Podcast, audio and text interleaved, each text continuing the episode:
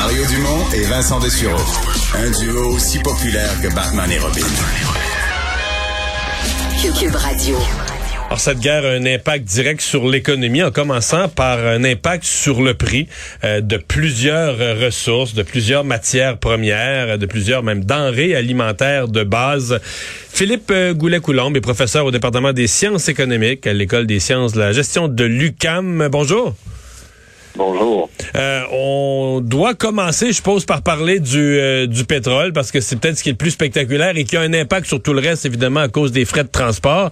Euh, Est-ce que la flambée actuelle est euh, temporaire et accidentelle, 110 pièces le baril aujourd'hui, ou est-ce que c'est c'est le début d'une grande flambée euh, qui, qui pourrait durer longtemps si la guerre dure longtemps? Ouais, c'est certain que si la guerre dure longtemps et que les, les, restrictions deviennent de plus en plus restrictives, on peut s'attendre à ce que la trajectoire haussière se maintienne et que ça redescende pas là, euh, rapidement. Mais évidemment, tout ça dépend de la situation euh, en Europe. Mm-hmm. Parce que ça a monté vite, là, je veux dire. Euh, avant la guerre, le baril de pétrole avait déjà monté beaucoup, là, de, de, de des, des bas fonds du début de la pandémie, était remonté jusqu'à 90 dollars le baril, 91, 92. Mais là, on a franchi le 100, on n'a pas eu le temps de l'annoncer aux nouvelles qu'on a franchi le 100. Ce matin, on a pogné le 110. C'est une montée rapide. Ah ben c'est ça qui arrive. On était déjà dans une situation où le baril montait, il y avait plusieurs problèmes. On s'attendait avant, justement, peut-être il y a deux semaines, on s'attendait peut-être que d'ici la fin de l'année, il retrouve un niveau plus pré-pandémique ou du moins un niveau plus standard. Mais là, avec les nouveaux événements, je pense que toutes ces prévisions-là maintenant ont été euh, mises aux poubelles. Ouais. Est-ce que, euh, mettons, en, en, Alberta, à l'heure actuelle, là, on dit, bon, au Canada, on veut plus recommencer les grandes productions parce que, bon, faut, faut se limiter euh, les changements climatiques, etc. C'est facile de maintenir une pression comme ça quand le baril était à 40 pièces du baril. Il n'y a pas beaucoup d'investisseurs qui se ruaient pour mettre de l'argent là-dedans de toute façon. Mais là, en Alberta, à 110 pièces le baril, là, et pour moi, il y a du monde qui vont dire notre puits qu'on avait commencé à explorer ou à travailler dessus il y a une couple d'années, il redevient payant, non?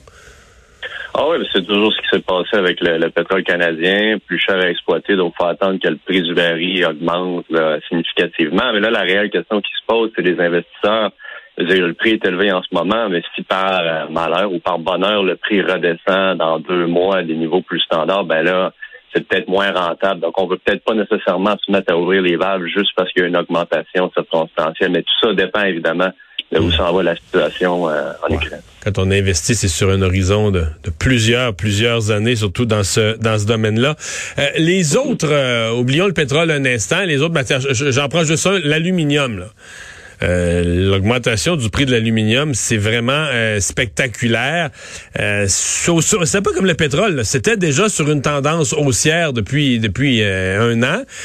Mais là, en dix jours, mettons, c'est ça a connu un autre bond.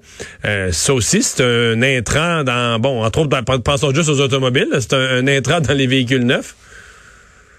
Oui, ben ça rentre partout. Tu sais, on parle de 70% je pense, au total dans la dernière année, 10% à peu près dans la dernière semaine. Évidemment, la volatilité là, est immense. Clairement, ça rentre dans tout, euh, ça va créer des, réels problèmes. Puis ça dépend euh, combien de temps ça va prendre avant que euh, ces tensions-là se, se règlent. Il faut aussi garder en tête qu'on on produit de l'aluminium au Québec. Donc, si c'est pour rester longtemps des prix élevés de même, c'est pas impensable qu'il va y avoir des répercussions positives ou négatives là, à ce niveau-là sur notre sur notre économie.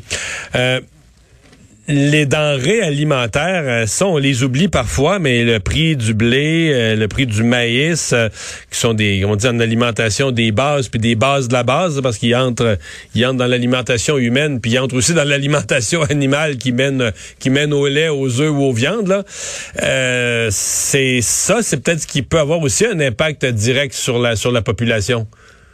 Ah, c'est clair. J'aime bien dire que ce qui arrive avec l'inflation de la dernière année, puis encore plus cela là, qui semble se passer euh, en ce moment, c'est que ça rentre assez bas dans la pyramide de Maslow. Ça, ça fait mal ou ce que ça fait vraiment mal pour tout le monde, ou du moins plus mal pour les gens euh, qui ont des, des revenus moins élevés. Donc, tu sais, la, consommation d'essence, le prix des aliments. Fait que, oui, ça, clairement, tout ça ne peut pas aider ce qui se passe en ce moment.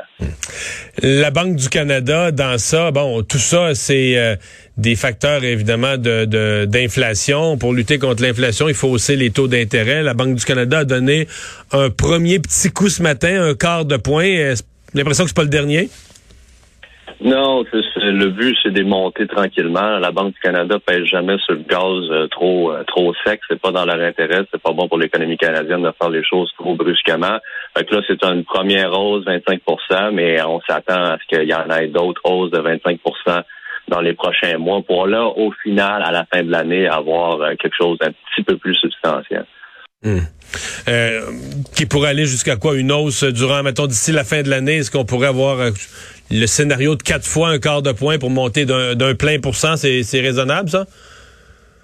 Ouais, mais là, avec tout ce qui se passe en ce moment, c'est pour voir comment, c'est quoi ça va avoir comme effet. Parce que là, on voit les effets sur les prix. On aurait tendance à se dire, oui, il faut que la banque augmente les taux, les prix de l'énergie vont monter, il faut calmer l'inflation. Mais en même temps, c'est des répercussions économiques majeures et que l'économie mondiale tombe en récession, eh ben là, soudainement, ça ne devient pas optimal d'augmenter les taux euh, à ce moment-là. C'est un bon point. Qu'est-ce qu'on va surveiller comme variable là, pour les gens qui nous écoutent, le consommateur? Qu'est-ce qu'on doit surveiller comme variable? À quel moment on se dit euh, bon, c'est pas juste un impact sur l'inflation, c'est pas pas juste un impact sur les prix, mais il y a un impact sur l'économie réelle. Exemple, le pétrole a tellement monté que ça ralentit l'économie, ça complique la vie des entreprises, ou la demande, ça affecte la, demande, ou les, restrictions qu'on met au commerce avec la Russie affectent la demande au point de créer un ralentissement économique. Quelle variable on va surveiller?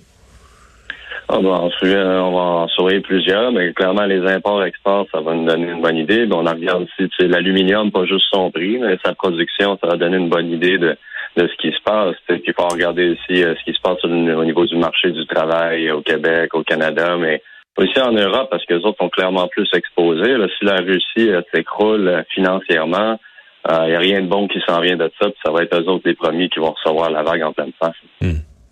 Ben, la Russie, ça va être ma dernière question, mais vous voyez quoi? Je voyais que sur le marché de Londres, là, les géants Gazprom, qui est un des géants planétaires de, gaz et de pétrole, les actions franchisent pour quelques sous comme des penny stocks. La valeur des compagnies russes, les banques russes, tout est en train de s'effondrer. Euh, est-ce que est-ce que c'est rattrapable à ce point-ci pour Poutine, ça?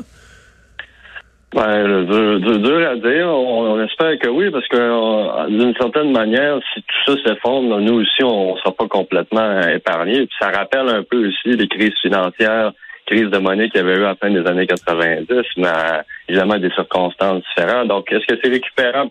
En ce moment-ci, oui. Je pense qu'il y a une guerre d'attrition entre l'Ukraine et euh, la Russie. La Russie, l'attrition semble être financière de leur côté, puis l'Ukraine, c'est militaire. Fait qu'il faut voir où est-ce que tout ça s'en va. Pour l'instant, ça semble pas irrécupérable, mais la trajectoire est pas bonne. Hmm. À suivre. merci d'avoir été avec nous. Au revoir. Philippe Goulet-Coulombe, professeur en économie à l'UCAM.